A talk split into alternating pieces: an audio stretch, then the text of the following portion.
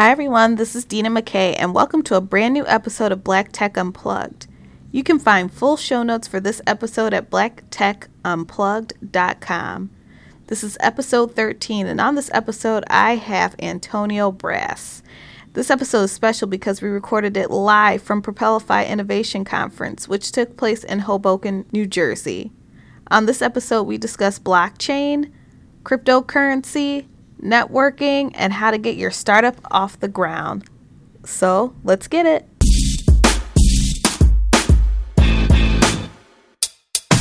Hi, everyone. This is Dina, the host of Black Tech Unplugged, and I am live at Propelify, and I'm with Antonio. Antonio, how are you today? I'm doing good. I'm excited. It's uh, shaping up to be a beautiful day here in New York City. Yes. Hoboken. No rain, right? Yeah, stop. Thankfully, yes. So, Antonio, tell my listeners what you do exactly. Oh wow. Okay. So um, I I've been in internal audit for 15 years in financial services, um, business, IT audit, um, fraud investigations. Like I've kind of touched it all.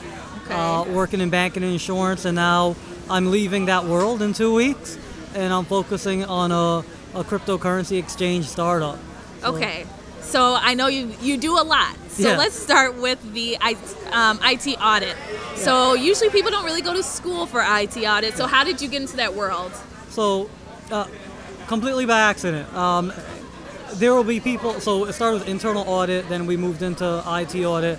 Uh, everyone has the same story. Went to college, studied accounting, I, uh, IT comp sci, whatever it might be, and we go look for the big four accounting firm.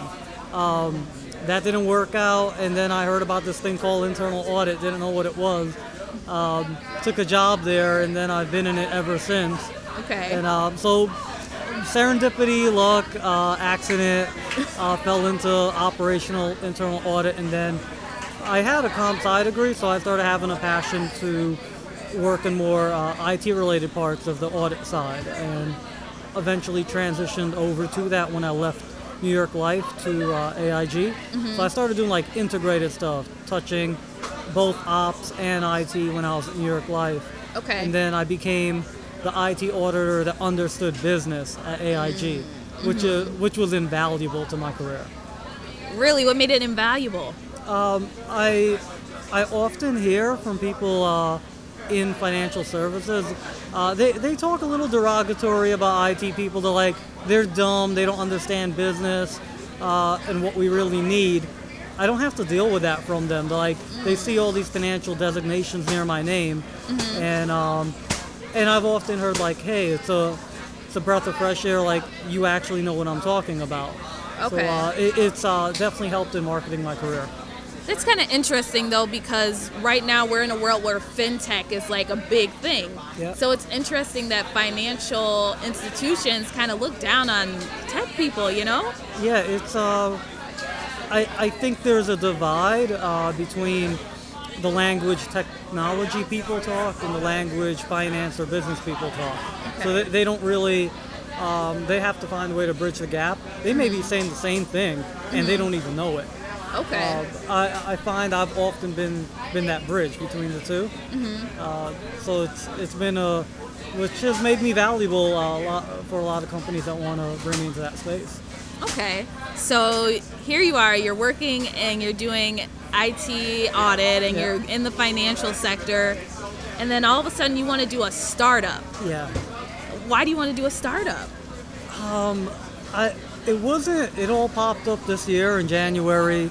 I I'm into I like to learn about everything tech, so I started looking at cryptocurrencies in 2016, Okay, trying to understand blockchain. Started actually trading it in November, Mhm. and then um, it was like New Year's Eve weekend. I'm chilling with a friend. I think I told you the story. Uh, uh, he's tra- he's from Trinidad, and we were um, having whiskey, trading, and er- everything kind of went to hell in a handbasket where uh, exchanges were crashing, and we're like, as people in finance and tech, in the traditional sense of it, like we expected a higher grade of service from a lot of these fintech or exchanges, and um, weren't getting that. And we're like, we can actually do this better. We have because we understand the tech side and we understand the business side and we understand regulations.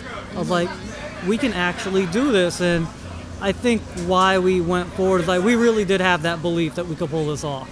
Okay. And uh, yeah, and then the ideas kept developing along the way. So cryptocurrency. So I'm not a crypto genius. Let's go through the basics because I feel like they're everyone's learning it together. So from a basic standpoint, what is crypto to you? It's about the blockchain technology first. Um, I think there there are over 2,000 cryptocurrency slash tokens or coins out there. So the my personal opinion is that I don't see them replacing regular currencies like the dollar, the euro anytime soon. Okay. Because uh, there's too many of them. Uh, there needs to be a, a, a, king or a winner or something, or a queen. Uh, there needs to be a winner uh, at the end of the day where, you know, we've got a couple of years from all that shaking out. Mm-hmm. Um, the biggest part of it is the blockchain technology that is underneath that all. Mm-hmm. For all intents and purposes, it, it's, uh, it's a cloud-based, computer-based ledger mm-hmm. where people can record transactions and it's um, immutable, it's uh, not refutable. Uh, it, it, adds a layer of validity and um, uh, prevents a lot of fraud. So, okay. because multiple, there needs to be consensus to validate that transaction. Mm-hmm. Um, so it's not one person signing off on something.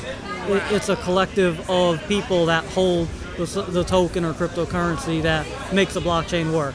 So, for people who are kind of unfamiliar with blockchain, yeah. and I know that's what you're kind of implementing with your startup, explain what blockchain is. Yeah, so um, I go back, I try to do it in layman's terms. It's essentially, you, you think about a financial ledger, right? right. Um, it, it's really that in a nutshell, but because, because you need the majority of people that help operate the blockchain to validate a transaction, that's where it prevents uh, potential fraud. Mm-hmm. Um, not that it's impossible, it just makes it a lot more difficult. Mm-hmm. And uh, that's why a lot of companies are looking at it to um, record transactions, like be a goal a goal source for data.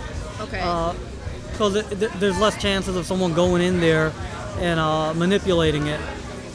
So, do you think businesses will start getting more into blockchain soon and using that as a resource?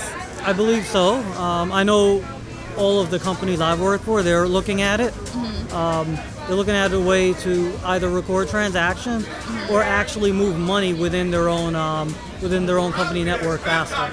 Okay. And so you have your startup, and it's Blockquake. Why is it called Blockquake? It's called Blockquake because um, when, when we have to figure out what we're trying to do, we're, we're trying to bring the world of traditional truck uh, tech, traditional finance, and the whole regulatory stuff everyone's terrified of right now all together, it's going to be incredibly disruptive. Okay. Um, w- which is why, like, we we thought about the concept of an earthquake. uh, when we really believe when we roll out our type of exchange, mm-hmm. it's gonna have that feeling to a lot of people, like an earthquake just hit them. Um, okay. Hopefully, in a positive way. Uh, that level of disruption where there's going to be people that love and hate us, right? People right. get used to the way something's done, and if you bring change into that, particularly disruptive change, where it just um, like the Black Swan event they talk about just mm-hmm. happening, people are going to get angry. They some people don't want change; they're not ready for change. They just got used to the change that just happened to them. Right. So right. Uh, we're going to deal. I know we're going to get that backlash, but there are going to be a lot of other people that are going to welcome the transparency aspect that working with regulators bring. And you mentioned disruption, but a lot of times disruption is what makes the big new ideas come out. So that could be like something like Snapchat, which at the moment really isn't doing that great, but yeah. like Snapchat, Instagram, Facebook, yeah. all the big social medias. Yeah. So won't do you think your disruption to the financial institute will be met with that same kind of excitement? I think so, uh, because everything that we're going to try to do because of the network that I've been involved in through my career, mm-hmm. uh, financial services, uh, regulatory work, um, we can actually have and let them have a seat at the table together, um, like literally, physically, because this is New York City. Right. Um, every major financial institution's here. Every regulatory agency has an office here. We can physically sit down with the parties that matter and bring those changes mm-hmm. without like throwing them for a tailspin. Um, they could sit down and we could hear their concerns and work with them to build it in while still moving the technology forward and the innovation without them being afraid, right? That's a lot of the Right. fear. Um, regulators and uh, the big financial companies, there's just fear because all this is happening. No one's really talking to them, and um, you know people get scared and they want to put their foot down on somebody, and uh, we want to work with them and make sure like everyone's comfortable. Let's move forward and not like stall each other. Right. And we've been talking a lot about you have a startup, but we never fully explained to the listeners what you do. So, what will your startup be involved in? So our, our startup, uh, we plan on doing multiple projects, but our first one is a cryptocurrency exchange, and there are probably hundreds out there right now. So we often get the question like, how are you going to be different? And um, we're part of the difference is trying to be a one-stop shop for everyone. There's a lot of cryptos that people are interested in. So first and foremost, offer as much as possible while avoiding the scams. There's a lot of scams in the marketplace. We need to be able to vet that. Um, people are getting taken for the ride every day. That's why like the regulators are getting so involved. So we want to add that regulatory touch to it, which doesn't exist, where uh, they're engaged, they're telling us what their concerns are, and maybe even specific cryptos that are concerned. Uh, we're working with uh, developers that have built stock forex and other trading platforms that can handle a lot more volume and have much better security than the current crypto exchanges. So that's uh, another aspect we're bringing in. Uh, security that you and I might be used to being from a traditional world of tech. Uh, that doesn't really exist yet in the crypto space. So we, uh, we're bringing that element in as well. And uh, we do want to create, after this project, we want to create our own blockchain. We don't know what that will look like yet. We mm-hmm. want to meet with different people like yourself, regulators, whoever else, mm-hmm. kind of hear what people are looking for out there and see if we can develop a solution for that. Awesome. And when are you going to be officially launched? We intend for our exchange to be live around October. Okay. We are starting development in June. Our developers are saying they can have it up and running in three months. You and I are in tech. We know that it's bullshit. it's bullshit. But like you and I are in tech. I do tech audit.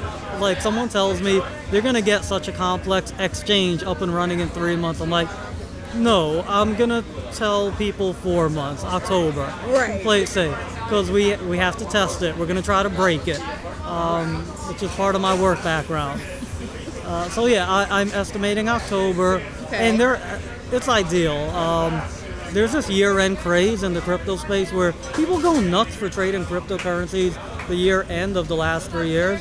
So we're going live at the right time. Okay. Um, I don't know why that is, but it is. Okay. So uh, I feel like everything works out for a reason. We wanted to start development in January when we had the idea, but we've learned so much more about security and the regulations that are taking shape and the way financial institutions are looking at it. We get to leverage that knowledge now. Awesome. So you're doing a tech startup. This is like one of your first tech startups. Yeah. What are some lessons you've learned so far with doing a tech startup? The team, more than anything else, uh, it's less about the logistical stuff and the technical aspects uh, with startup life. Um, I we talked about how uh, when we did our one-on-one previously that I trained as an ontological coach as well. So Right. like that has really come into play where it's the relationships, it's the connection, and um, making sure everyone's communicating with each other and there aren't side conversations happening. We're a team, and that's most important when you start um, a brand new company. Right. Those the failures that happen, it's not because you don't have a good idea. It's not even because you found all the technical ways to make it happen. It's the bickering, it's the infighting, uh, it's those things that crop up, and we do deal with it occasionally. Um, but I think we've got most of the right people in place to handle it. Okay. But yeah, I've easily seen things in our startup where if we didn't have people in the team with a certain awareness, it could easily blow up and this would have fell apart already. Wow. And I know I've had experiences where I work with people and I just, you know, some people just don't fit the vision. They don't have the same passion. What do you look for when you're looking to build the team and expand the team? What characteristics are you looking for? I'm so glad you brought that up about the same vision and passion. Um, we're trying to ra- raise seed capital right now, but I'm not willing to take money from anyone.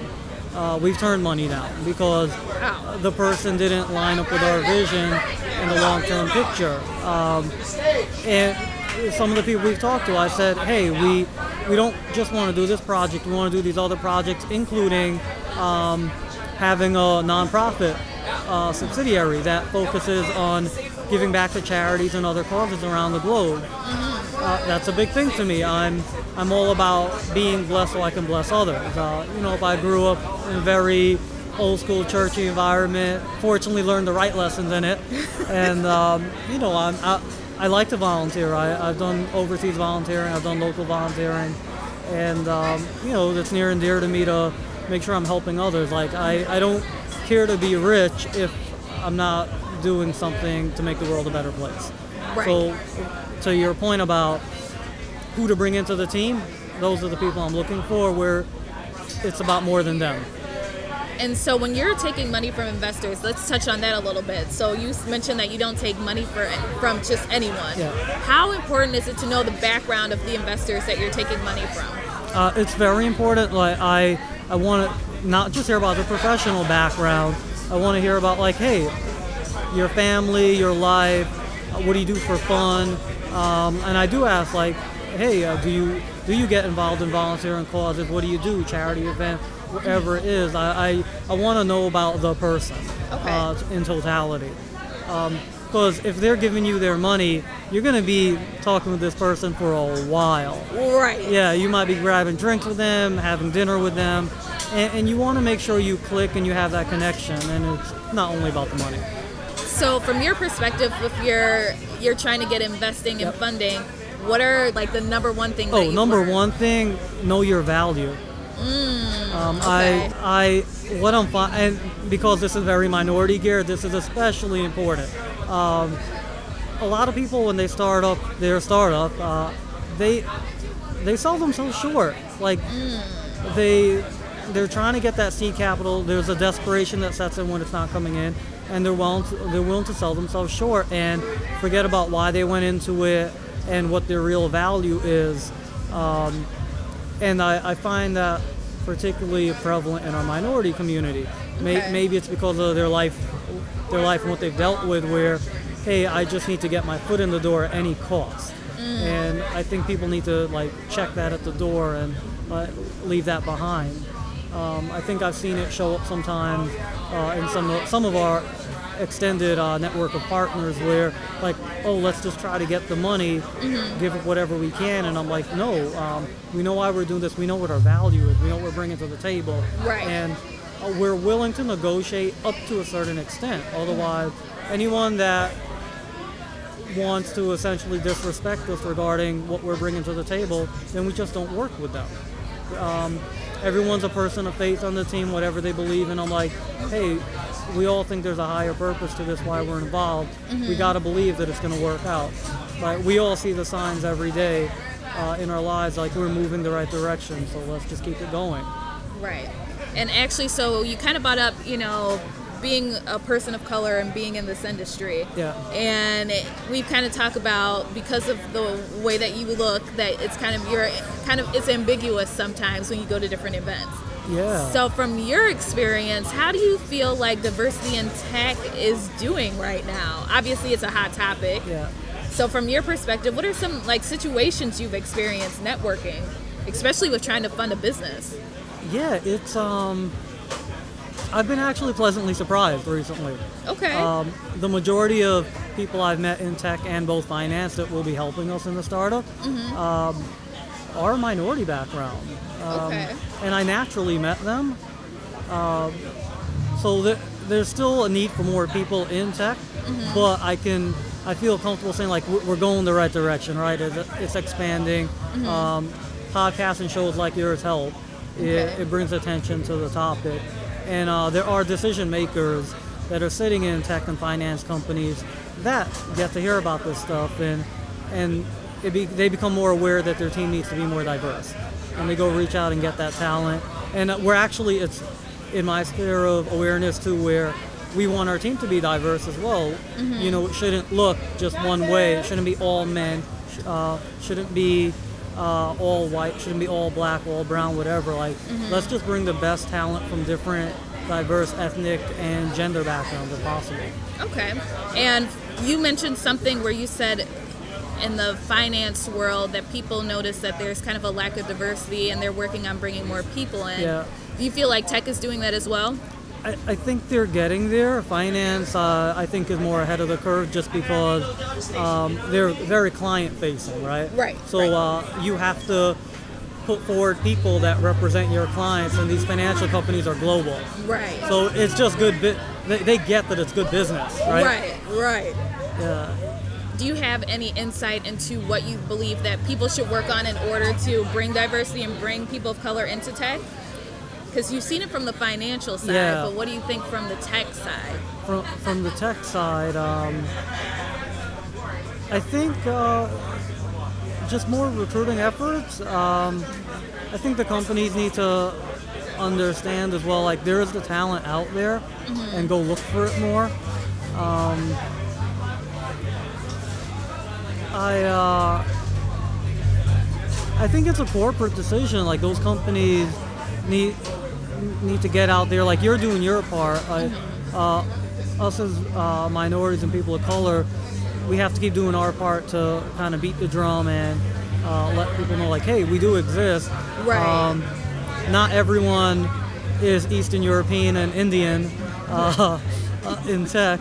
I make that joke because um, I find all of our, uh, almost all the developers that outsourcing goes to, a lot of, a lot of these uh, IT companies, Eastern European and Indian.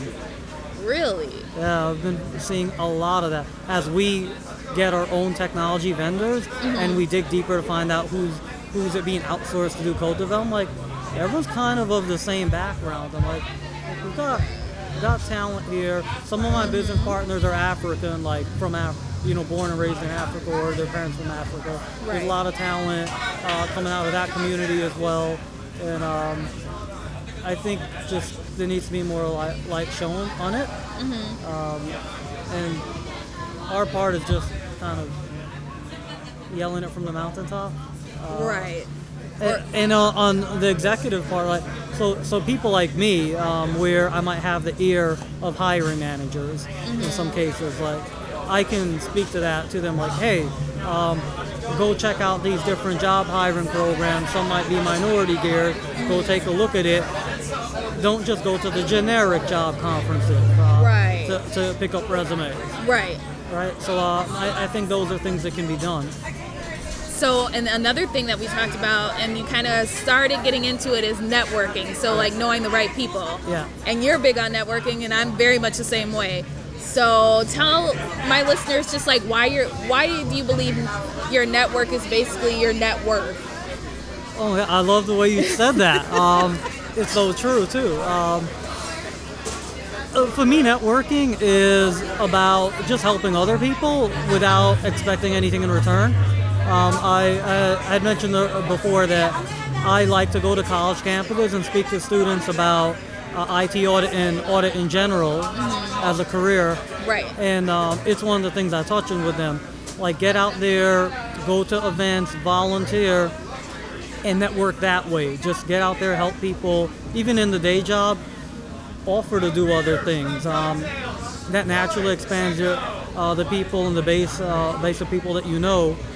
Um, and they remember that. Like, people just remember, like, hey, Antonio helped me out with XYZ years ago. Let me reach out to him. Um, I'm looking to do something and I might be able to partner with him on it. Or they might hear that I'm working on something and because I help them with something, they'll reach out on, of their own accord to help me out. And um, there can't be that quid pro quo going on. Like, you have to really do it from your heart. Like, people know. Like, if, if you're helping someone for something in return, people feel it, right? They sense it. Right. So, I, I've had people say to me like, "All right, Antonio, I'm gonna go network that way. I'm, I really want something though, but I'm gonna pretend I'm just trying to help." But I'm like, people know. Right. Just genuinely uh, network by getting out there, meeting, and helping people with um, what's important to them, and you know, hopefully it's important to you too. Then it's much more genuine and authentic. Right, but you know you're an anomaly, right? Because Yeah. most people do not want to just help other people. Yeah. As bad as that kind of sounds, but you know what I mean. They want something in return for helping. Yeah. So I'm very happy that you say you help people just because you want to help. Yeah, and, and uh, to that point, uh, we all want something uh, for ourselves at the end of the day. Right. I just have this uh, deep-rooted belief that it'll happen at the right time. So it's Um, almost like a little bit of karma. Yeah, yeah. Okay. Like I uh, firm believe in karma and the golden rule. Uh, those are things that I I've held close to my to me my entire life. Yeah. Um, and I've always seen examples of it. Just you do right by people, things come back to you. Um, and I, I- I think the people that lack the patience uh, regarding helping others and just waiting for their day, um, there might not be that belief there. So they they try to force the force the hand. Yeah, and then that doesn't turn out well Yeah. at all. So, in other regards to networking, so you have a huge network, and that's kind of how we met was through both of our networks. But from your perspective, where do you find good people to network with? Is there certain events that you go to? Where do you go? Uh, yeah, uh, through different events uh, for the most part. Um, and it's not always professional, right? Like I might go to an audit event, might go to a cybersecurity event, or I'll go to a charity event and I'll connect with people. Um, might be a church event. Uh, I, I might go to a concert or whatever it is, something that that I connect with Right. um, a startup event, and you just start talking to people, and and everyone um, kind of talks about what they do, and you end up staying in touch.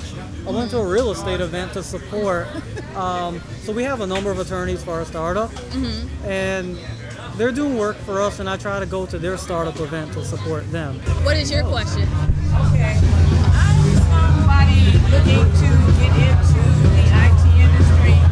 Let me ask you, what advice would you give 10 year old Antonio and what advice would you give 21 year old Antonio?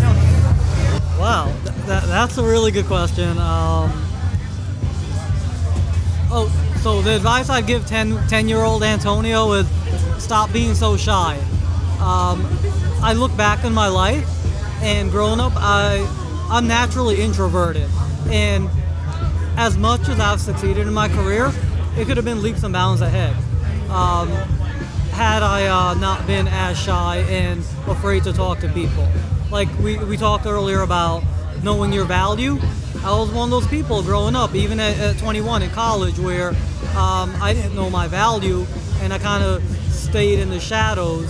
And, um, you know, that, that definitely hurt my career as successful as my career has been. Um, it still, you know, put me behind the eight ball, so to speak. So I, I would tell my younger self at 10 and 21, hey, just step up. You know who you are, own it. You're joining the We've been waiting for you. Now, what's your name? My name is Johnny.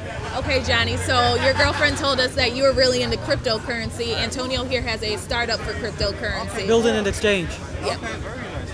So we just wanted, and we were talking to your girlfriend. So how did you get into cryptocurrency? Maybe if there's any questions you want to ask Antonio, or Pretty much got into it just by um, the Bitcoin, the big Bitcoin boom. Like before, it, like it got big. Yeah. I heard a lot of different things about it, and I was always skeptical about it because it came out of nowhere. Yeah. It just appeared out of nowhere. The blockchain, cryptocurrency. Nobody, you know who developed it, but nobody really knows the background Yeah. of the person. So I was always skeptical about it. But over time, Yeah. I realized it's something real. I looked at the blockchain. I looked at the white papers. I realized it's something very beneficial because Yeah. it pretty much it tracks everything. Yeah. Has a record keeping of Yeah. everything, and nobody can go in and change anything about it. That's what makes it so unique. So. I definitely like that feature, and I feel like it is going to be something big in the future. I Yeah. feel like it is going to be the new currency Yeah. in the way. I actually love that. He explained it better than me. He just like kept it simple. He was like, the, the blockchain tech, it's about record keeping that people can't fuck, Nobody can change uh, mess with. Nobody Yeah, can change the blockchain. That's what I love about it. It's unique. yeah, And no hacker is nothing. So I feel like a lot of banks, a lot of different people could, could yeah. Use it. so what do you do right now? What are you currently doing? Are you Right now, I really I want to develop an application that uses the blockchain pretty much. I use that record keeping technology. Um, so right now, I'm just in the process of developing that technology and application. um, if I can, like, as someone that's building an exchange for all these cryptocurrencies, like, I'm curious uh, what your frustrations are with the industry right now. And as a trader or uh, potential app developer? The main frustration is pretty much just putting everything together because you know there's so many different pieces that goes into it. Yeah. That's pretty much just getting everything to fit in Okay. the right places because you know it's a new technology. So all the components are not really that. You can't really plug them in right into the internet. Everything's not really all there yet. I Yeah. feel like. So I feel like it, it needs a little bit more time to like finish get, being developed. Yeah. Pretty much. Yeah, I- I'm, I'm with that. yeah. So have you started doing your app? I started working on like the design and the basics of it, but I really haven't really hired anybody because I don't know how to code myself. So I'm pretty much just the designer. I'm the designer, and I have the main idea, but I need somebody to go in and code it and put it together. Yeah. And um, kind of to speak to that point, uh, for a lot of people looking to do their own tech startup, um, that's the approach we're taking. I actually know how to code and program, but I'm not doing it. It's not a efficient use of my time. Um, like you and I are the guys with the ideas and the picture, the vision, and the way we think should think things that it should look. Right? Um, we should focus on that, and you get someone that can focus on the coding and you give them the business requirements, right? And have them code it. They're the subject matter expert. They can get it done faster.